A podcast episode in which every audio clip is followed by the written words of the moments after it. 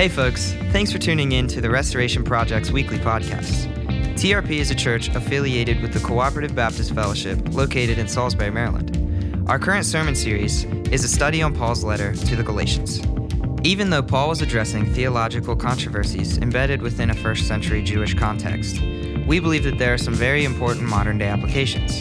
Perhaps the most notable is the sufficiency of faith in Jesus for salvation and the unity we find in him. Paul writes So in Christ Jesus you are all children of God through faith. For all of you who were baptized in Christ have clothed yourselves with Christ. There is neither Jew nor Gentile, neither slave nor free, nor is there male and female, for you are all one in Christ Jesus. Thanks for listening, and we hope you enjoy the episode. Hey, how are you guys doing? It's a good looking crew. College kids, we are glad that you are back. It has been a different feel this summer without you, and we're glad that you're uh, back with us. If this is your new time, this is your new time here, and your first time at the new church time, we would like to say welcome to you. I had this big spiel all planned out, Sarah, and it just went out the window. But this is what I wanted to say to you, regardless of where you have come from, regardless of what you have heard, regardless of the situations and circumstances that have brought you into this place. I would like to begin by telling you that you are a loved child of the Most High God.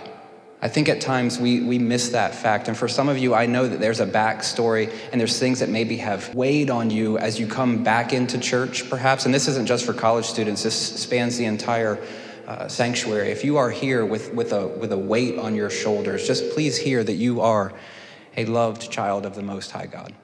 We are glad that you guys are here with us. We are starting a brand new sermon series on the book of Galatians, and I am absolutely pumped about this. We have spent a lot of time in the Old Testament, and as a student, that's where I've spent most of my days in class learning about the Old Testament, but we are getting back to our roots in the New Testament. I can assure you, uh, couple years ago or a year and a half ago, we did a sermon series on the book of Mark, and we spent about 56 weeks in the book of Mark. This is a smaller book, so we have tried to find books that are a bit smaller, but this one is going to stretch us a little bit. There was a line in one of the songs that we sang earlier this evening that was something about turning off our brains and experiencing things. That's how I heard it anyway. I don't think it was quite that terrible, but it was something to that to that effect. Meredith shaking her head, no, absolutely not. But I, I know for me, like as an academic and as a scholar, a lot of times I approach the text from a very nerdy, a very heady, a very academic place.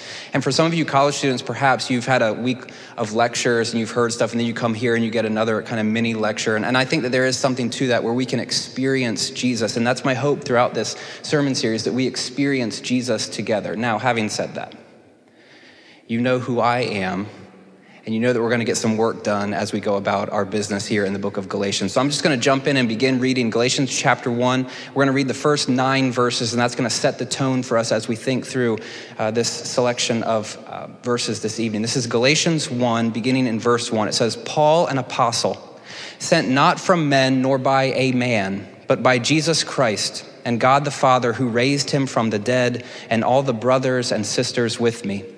To the churches in Galatia, Grace and peace to you from God our Father and the Lord Jesus Christ, who gave himself for our sins to rescue us from this present evil age, according to the will of our God and Father, to whom be glory forever and ever. Amen. I am astonished that you are so quickly deserting the one who called you to live in the grace of Christ and are turning to a different gospel, which is really no gospel at all. Evidently, some people are throwing you into a confusion and are trying to pervert the gospel of Christ. But even if we or an angel from heaven should preach a gospel other than the one we preach to you, let them be under God's curse. As we have already said, so now I say again if anybody is preaching to you a gospel other than what you accepted, let them be under God's curse. The word of God for the people of God. So there was this pastor and theologian that was uh, living throughout the 20th century. He was very well known in evangelical circles, perhaps one of the most important minds of the 20th century. He says this about reading the Bible. He says, Whenever we pick up the Bible and read it, we are consciously stepping back two millennia, or in the case of the Old Testament, even more. We travel backwards in time until we find ourselves in an alien world which long ago ceased to exist. That is John Stott writing in Contemporary Christianity. And this is something that we at the Restoration Project take really seriously. When we attempt to read the Bible, it's not just that we open up the Bible and begin to read and just immediately apply it to our lives. There's some work that needs to be done if we are to apply the Bible well. Namely, we have to explore in the Old Testament its ancient Near Eastern historical and literary and canonical context. Can I hear a big amen? And if we're looking at the New Testament, we have to understand a text within its first century Jewish context. Can I hear a big amen? Amen. A lot of times, though, we forget that and we just go to the Bible for devotional purposes, attempting to hear something from God in that moment. And I don't want to say that that is wrong, but a lot of times, if it's just left to me and to my own interpretation, I am going to be led astray. And if it's just up to me trying to understand a text that was written maybe 2,000 years ago in a cultural context that is so different from my own, I'm going to struggle to understand what in the world is going on. Particularly when we look to the book of Galatians, this can be the case. I have this graphic, though, on the screen because I wanted to point your attention to something. This is um, Tessa, if you don't know, she's like super subtle. A lot of times we try to, to get the audience to participate and see what kind of. Um, graphics you guys like. And sometimes, sometimes, sometimes she is a bit perturbed that what seems to be the general populace, we like really overt and really clear symbols. We like things that we can understand right off the bat. Something that just says the Restoration Project and doesn't have like all these little symbols hidden somewhere along the way. You know what I mean? You can turn your brain off and just kind of understand what's, what's going on here. But sometimes Tessa likes to go a little bit deeper than that. And in this graphic right here, we have some houses that seem to be a first century Jewish type house on the bottom, setting the foundation for the houses on the top, which, interestingly enough, are taken straight from our downtown Salisbury skyline. Can we call it a skyline? no. We have an airport, though, so if there's a crop duster going by, it's a skyline and whatever. But we've taken the design from those buildings and, and vectored it, because that's what graphic artists do. They vector things so that we can see them here in church. And we've got that first century Jewish context laying the framework and the foundation for the things that we then apply to the text in our 21st century, very Western, very American, very Salisbury, in a lot of places, context. And this is what we do when we read the Bible. We attempt to explore what's going on in the text so that we can understand how to apply it in our own setting and circumstance. Now, what makes this difficult for us as we go to the book of Galatians? We're reading somebody else's mail, so to speak. This is a letter that Paul has written to a specific church at a specific time with regard to a specific issue. One scholar, perhaps my favorite commentary that I've been digging into here recently, Richard Hays says, as we read Paul's angry and passionate letter to the churches of Galatia. Now, first of all, we usually don't go to the text and see, like, man, Paul's really ticked. But Paul is really ticked in this letter. And we're, going to explore why that is. But here, as we begin to read Paul's angry and passionate letter to the churches of Galatia, we find that we have entered an argument already underway. Galatians is not a general theological treatise. That's a big, wordy commentary, biblical scholar jargon for saying this is not just about overarching principles. This is not just about timeless theological truths. Instead, it is an urgent pastoral letter written to a specific cluster of churches at a moment of crisis. In the first century, embedded within a Jewish Christian culture that is foreign to us as we sit here in Salisbury. So for us, we have to get underneath the surface and figure out what's going on. The problem is within Galatians, because Paul is addressing an issue that was uh, particularly point, uh, pointed to a specific church body, he doesn't give us all the details that we need 2,000 years later to understand what he's talking about. So we have to take the details and try to reconstruct the circumstance and the setting in which Paul is writing to make sense of what's going on. That's our important first step is to try to figure out the lay of the land so that when we make application, we're making application in a way that is appropriate to us and to our context. Okay? So we find that right off the bat, there's some difficulties that are going on in the book of Galatians with regard to how we're going to apply this. But in order to understand why Paul is so ticked, I want to kind of lay a, a framework for what's going on in this passage. Okay? Paul is a missionary to the Gentiles. Peter is a missionary to uh, the Jews, and Paul is a missionary to the Gentiles. Gentiles are basically anybody who is not Jewish at this time. And Paul is going to invite these people in to a new relationship with Jesus. He's going to invite people into understanding the significance of the death and resurrection of Jesus and how they can now become part of the family, which up to this point had been reserved only for Jewish followers. This had been uh, reserved for people that would go through cultural rites like circumcision, and all the men in the room said, Ooh. Okay, it was just me and Brady, but I mean, the rest of you can, can get in there. And that hopefully that makes the graphic make a little bit more sense behind me. Now, can we all say a corporate, Ooh? Okay, so it's, it's about if you want to become part of the family, you have to go through these certain religious rites circumcision, eating the right kinds of food. Throughout the Old Testament law, there were certain foods that Israel was allowed to eat, and there were certain foods that Israel was not allowed to eat, certain foods that were clean, and certain foods that were unclean. And this is how people were able to separate themselves from the Gentiles, or from the non Jewish people, or from not God's people, if you will. There's also rules about the Sabbath and keeping the Sabbath. So, so, from sundown on Friday to sundown on Saturday, the ways that the Jewish believers lived looked very different than the people around them. And up until this point, people were preaching a gospel that included Jesus, but it also at times included some of these laws being circumcised, eating the right food, having the right people at your table as you're eating the right food observing the Sabbath laws in a certain way. And Paul comes along and says, through Jesus, it's all different. It's all been changed. All you have to do is believe that Jesus is the Messiah, the one that we've been waiting for, the one who is ushering in the very kingdom of God, who is allowing us to experience life and hope and forgiveness. And we don't have to go through the sacrificial system anymore. We don't have to be circumcised anymore. We don't have to eat the right kinds of food or sit at the right kinds of table with the right kinds of people or obey Sabbath laws anymore. It's totally different because Jesus has showed up. Isn't that good news? Isn't that good news? Isn't that good news? Paul is preaching this gospel to people that had no background in Judaism, and they were beginning to accept this message as something that was hope filled because now they could be part of the family of God. So, my little intro you guys are beloved children of the Most High God. That's not something that people would have said way back when. They would have said, You're, You would be if you do X, Y, and Z.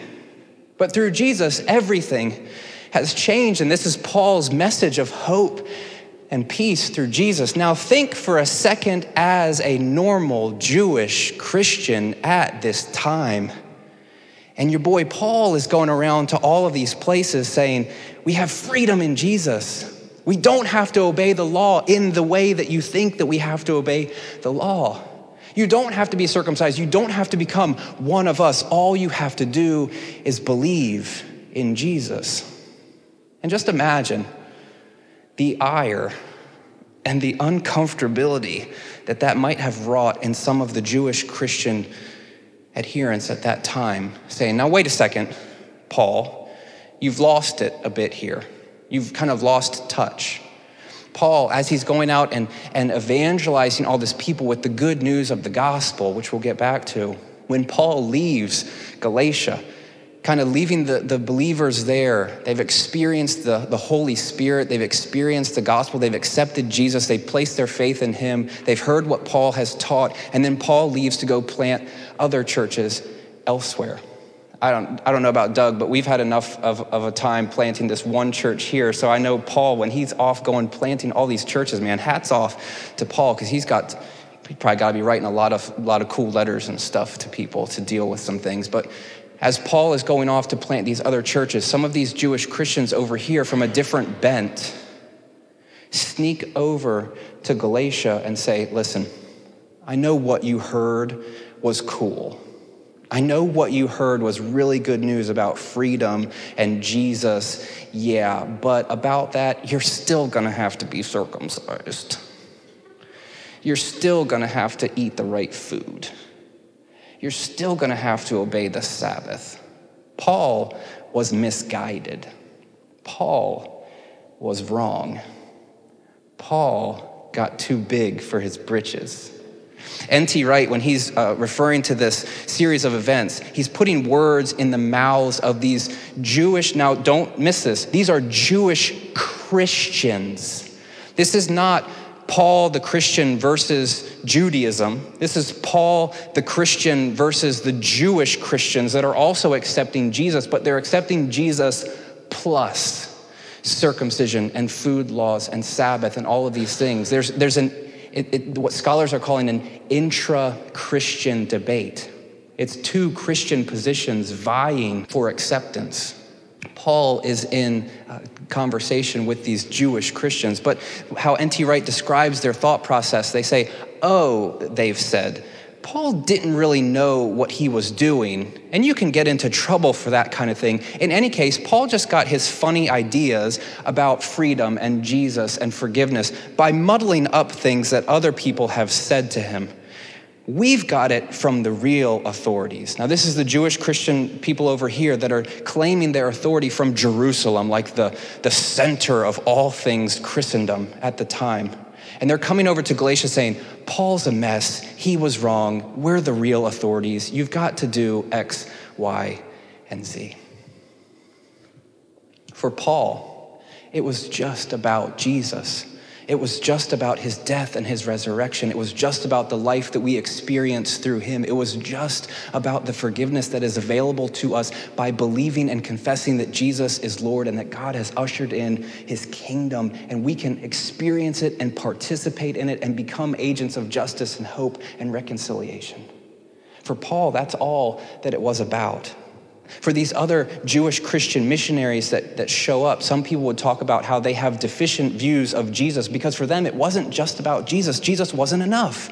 It had to be Jesus plus the law, Jesus plus circumcision, Jesus plus eating the right food, Jesus plus Sabbath laws. They also had deficient views on the Spirit. So for Paul, he would say, people are experiencing the Spirit. We can see that. We can see how people's lives are changed through the gospel. We, we are seeing how they are becoming new people and they have Christ indwelling in them. But for these other Jewish Christian missionaries, they would say, well, we can't really trust that. We've got to go back to the law where it's written. We've got to keep these things X, Y, and Z. And they also had deficient views on the church. The church was not one family. For Paul, it was everybody united under the beautiful banner of Christ and his death and his resurrection. But for the Jewish Christian, it was like, well, yeah, but you guys are going to have to go into a separate room, at least, if we're going to have any chance of worshiping. So, like the Gentile Christians, you've got to go over there because the real Christians are the Jewish Christians. Is this striking a chord with any of you in our particular social climate? We are separating people groups from the real family of God. And there's also a deficient view on eschatology. That's a fancy word for like the end, not just the scary end, like Armageddon type crazy stuff. I mean, like the end where Jesus' death and resurrection has brought in a completely new and radical way of living and understanding what God is up to in the world. But for these Jewish Christian missionaries, it was not that. It was Jesus, but the law is still pretty important stuff. So we still need to keep that going.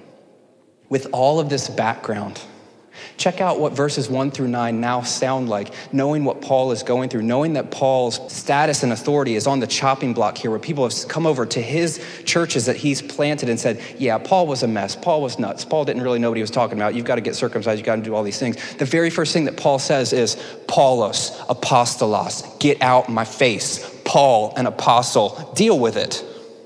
Like he start, I'm gonna, I'm gonna read into Paul a little bit here because from other stories within the, within the New Testament, we see Paul, he's got a little bit of a chip on his shoulder. And he says, Paul, an apostle. Don't forget that. Paul, an apostle, who is not sent from men or by a man. Paul, an apostle sent by Jesus Christ and God the Father, who raised him from the dead that's me. And I've got some stuff on my mind, people. I've got some stuff that I need to say to you right now. What Paul is doing, he is reverting his authority not to himself, but to the one that has called him, to Jesus who showed up to him on the road to Damascus as Paul, or then named Saul, was going to find people that believed in Jesus to bind them and bring them back to Jerusalem so he could kill them meets Jesus on the road, and there's this bright, bright light. There's a bright light. And Paul sees it, and out of that light speaks a voice Paul, why are you persecuting me? Do you think that, I mean, just to read in for a second, do you think that if that happened, that your, your worldview might change a touch? For Paul, he's in a completely different place now, and he's going back to this moment where everything has changed for him. One scholar, F.F. Bruce, says few of Saul, or you can think of Paul's distinctive insights into the significance of the gospel, cannot be traced back to this Damascus Road event where he sees this bright, shining light and the voice of Jesus saying, Why are you persecuting me? It can be traced back to this event or to the outworking of that event in his life and in his thought. The things that Paul is talking about, the way that he is talking about the gospel, it goes back to this one single moment where he has met Jesus and has been commissioned by Jesus to go and to be a missionary to the Gentiles. We talk, and even I used this language a few weeks ago, we talk of this moment as Paul's conversion. And sometimes we think of Paul converting from Judaism to Christianity, but it's better thought of as a commissioning where Paul is being commissioned to something. He is being sent to someone with this news of hope. Paul continues, Paul, an apostle, not sent by men or by a man, but by Jesus Christ. Heard of him? That guy. Yeah, he sent me here to you. Grace and peace to you. I love that because he's, you, might not hear it, but he's, he's feisty and there's a little bit of an edge to it. And perhaps I'm, I'm, over, I'm over preaching it a bit here, but grace and peace to you from God our Father and the Lord Jesus Christ, who gave himself for our sins to rescue us from the present evil age. This is weird for Paul. He usually just says grace and peace to whoever, but here he is expounding on what the grace and the peace symbolizes and signifies. And here it is grace and peace because of God the Father and because of the Lord Jesus Christ, who gave himself for our sins to rescue us from the present evil age. Woo! You know where this is leading? Woo! If you've been here a few weeks, you might have heard of this before. We're getting ready to talk about inaugurated eschatology because it is important, people. Jewish eschatology, they had this, this framework, this mindset of we are now living in this age, but at some point, God is going to show up through the work of his Messiah, through the one that God is sending to usher in the age to come. That is what everybody has been waiting for. And what Paul is saying is, because of Jesus, now watch the graphics, this is gonna be cool, watch it. Bam! Because of Jesus because of Jesus and his death and his resurrection, because of that event and how it has completely turned everything on its head, we are now living not in just this present evil age, but Jesus has, in a sense, rescued us from the present evil age and allowed us to experience the kingdom and life and hope. We talk about bringing heaven to earth here and now through our actions and our words and our deeds, and we get to become ambassadors of this new message of hope through Christ. We are not confined to this present evil age, even though when we turn on our news feeds, whichever news feed you decide to go to, it is going to be filled with the atrocities of this world. But as followers of Jesus, we have been, in a sense, not removed from experiencing those or not removed from trying to address those, but we have been removed because of the grace that we have through Jesus, not just to be confined to this present evil age, but to experience heaven here and now through Jesus. That is an amen worthy bit of preaching there, people, I think. But we have this, this moment here in this inaugurated eschatology where Jesus has brought the end to bear here and now, and we get to experience the age to come. One scholar says, as a result of Christ's death, Paul proclaims, we have been liberated from the destructive power of the world as we have known it. Or again, same scholar, this is Richard Hays, he says, Jesus' death does not simply procure the forgiveness of sins. Don't misunderstand that. That is a massive, beautiful truth of the gospel. When we place our faith and our trust in Jesus, we are allotted forgiveness. We are allowed to be. Um, free.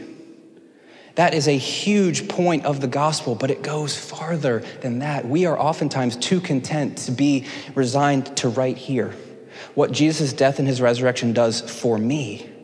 But Paul would say, go past yourself.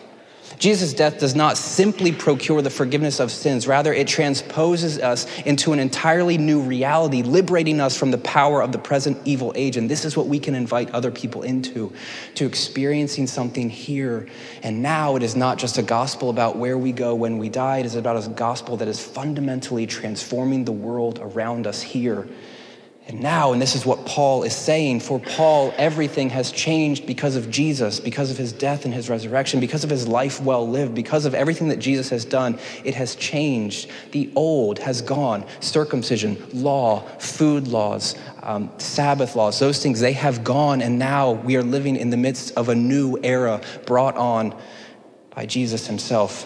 Grace and peace. Grace and peace.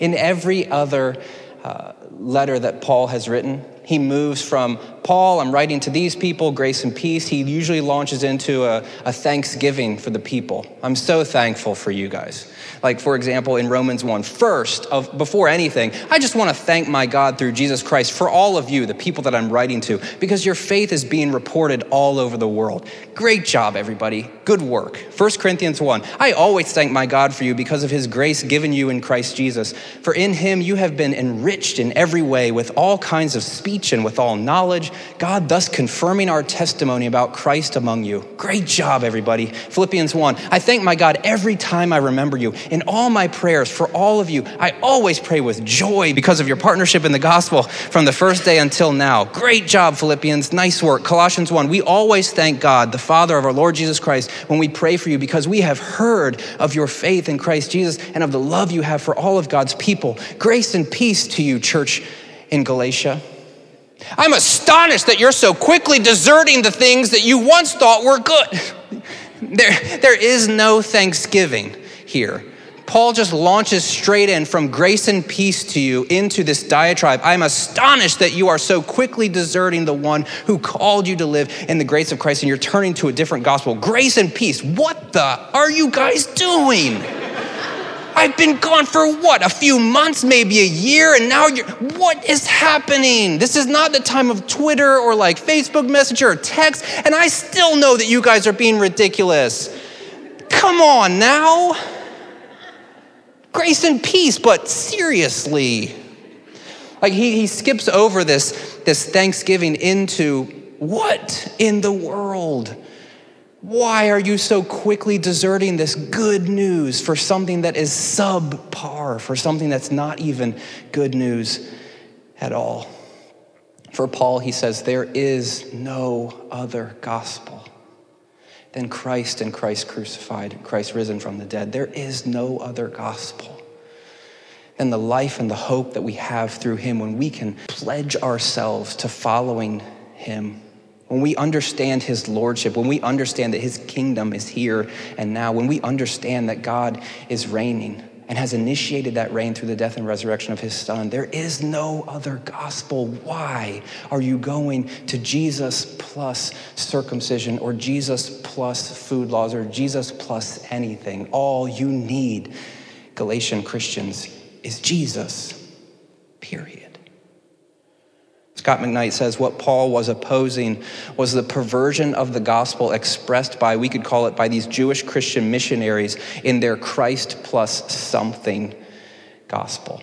All right, we've, we've laid out the framework as to what's going on in these first nine verses, and hopefully that's given us new life as to what Paul is talking about. He's, he's angsty. He's got a little bit of an edge to him. He's kind of ticked off. People have attacked his, his status and his authority as an apostle. People have attacked his, his gospel. People have gone back and retaught the things that he was teaching them.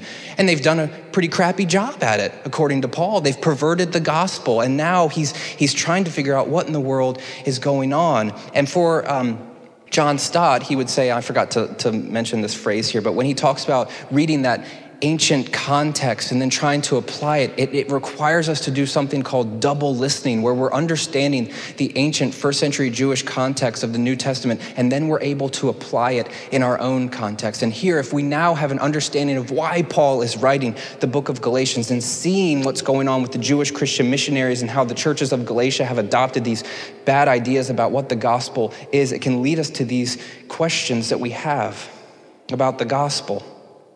N.T. Wright says, For Paul, the gospel it isn't a system of salvation or a new way of being religious. It's the announcement that Jesus, the crucified Messiah, is the exalted Lord of the whole world. And therefore, he is calling into existence a single worldwide family. What do we add to the gospel? What is it in our own way of framing this? Do we add to being seen as accepted in the eyes of God? Perhaps for some of us, it is this, this legalistic sort of understanding where it's not just about Jesus because I'm a terrible person, so I've got to do all these things.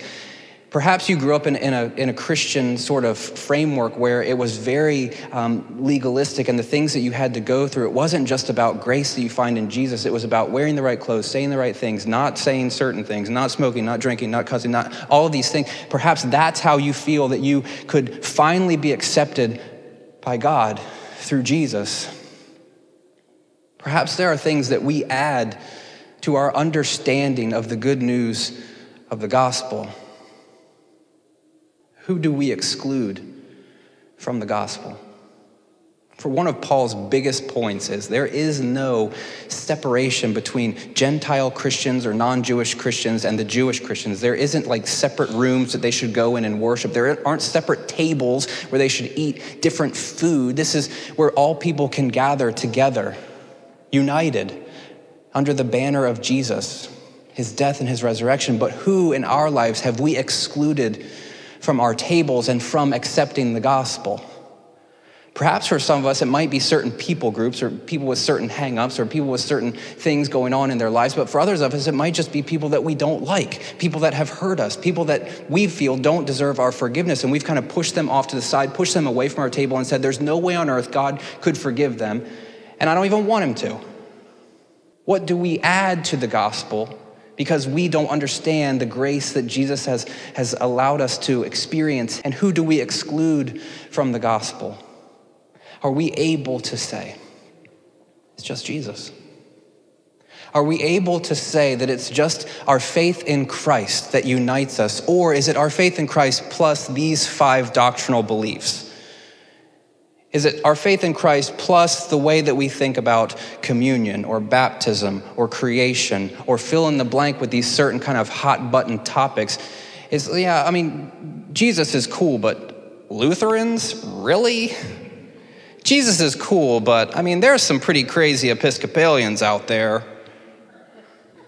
Who do we exclude from our fellowship and from our table, claiming that we have the right and the better gospel. And when we say these things, are we adding things that shouldn't be there? For us, when we think about this book and when we think about what Paul is really arguing for and seeing how completely um, forward thinking, and yes, I'm, I'm saying that this first century Jewish Pharisee is forward thinking, but what he seems to be doing is inviting people that don't belong into the family of God. And it begs the question when was the last time we were inviting people that did not seem to belong into the family of God? I was having coffee with a pastor this past week. And oddly enough, it was a pastor that I was expecting to be at odds with theologically and was very surprised in our conversation. Uh, uh, the week of preparing for this unity in Jesus and we should all be at the same table, and I go into this meeting thinking like, oh, this, I don't know how this is gonna go. Because there are some crazy Episcopalians out there, you know what I mean?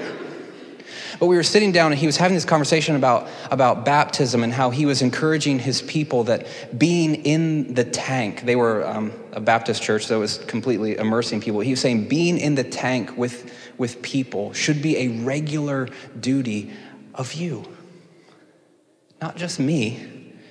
Because the conversations that we're having with people are filled with gospel filled with an invitation, if we actually believe that this is good stuff, filled with an invitation to peace and hope and forgiveness through Christ. And I thought about our last couple of baptisms that had been canceled because we're not baptizing anybody. And I thought, well, I'll keep that tidbit to myself. And this isn't like a guilt trip moment for us, and it's not a guilt trip moment for me because I believe that we are free through Jesus. However, I do want us to realize that these are the sorts of things that we should be living for. The invitation that we have where people can be sitting across the table from us and experiencing something that we have experienced as well, and having the, uni- the unity that comes through Jesus. And perhaps we have just kind of hung our, our coat on we are academic or we are heady and we are setting first century Jewish context. But if we don't go beyond that, people, we're missing the heart of what Paul was arguing for. This is beautiful and good news that we get to participate with Jesus in new creation as it is happening here and now as the world is being restored through the work that Jesus has done my hope and my prayer is not just that we take that to heart and we receive that and we get rid of the barriers that are keeping us from accepting Jesus or following Jesus, but we also move to uh, allowing people to see that transformation in our lives. Allowing people to hear our stories, not in a guilt ridden way, but just in a way where we're excited to share it because it's actually something that has taken root in our lives. To become as excited about this kind of stuff as Paul, saying this is a message that is for everyone regardless of where you come from, regardless of where you were last night, regardless of where you think you are and what your worth is according to yourself or according to your parents or according to your boyfriend or girlfriend, husband or wife, according to your teachers, all of that fails in comparison to the God of the universe saying, I want you. I want to be in relationship with you. I want you to experience peace and love and hope and it's freely offered. Let's pray. God, we ask that as we begin to journey through the book of Galatians, that you would inspire us to not just look at the first century Jewish context of this fabulous letter, but also to, to move beyond to see how we can be challenged and we can be uh, convicted and how we can be shaped and transformed because of it. God, I ask tonight that for the people that are within the sound of my voice that are wrestling with um, identity and self worth and just feeling like they aren't good enough. That you would allow them to hear, perhaps for the first time, your voice or the move of your spirit calling to them, saying that you do, in fact, want to be with them, that your presence is here and that you are, you are desirous of a relationship with them, and that the only thing that it takes is for us to understand that you are Lord and that you are King and that your kingdom is, is, is coming to this place and that you are asking us to be a part of it. God, for those in the room that have ostracized and excluded people for whatever reason, bring conviction. Help us to understand that that is not the gospel that your son gave himself for. Help us to understand that that is not living in a manner worthy of the calling that we have received. Help us to understand that that is not something that embodies your good news. God, forgive us for our selfishness, forgive us of our pride, forgive us of the barriers that we have built. Help us to be bold and help us to be encouraged to work harder with those relationships and to invite people into this story. God, we ask that over these next few weeks, as we dig into this letter, that you would reveal things about ourselves that are true and that are difficult. As we pray each week, help us to be conformed into the image of your Son. And in that process of molding and shaping, may we trust you. God, as we move into this time of uh, communion, may we experience your presence May some of the doubts that we have fall away. May some of the questions that we have be silenced. Surprise us, God. We pray these things all in Jesus' name. Amen.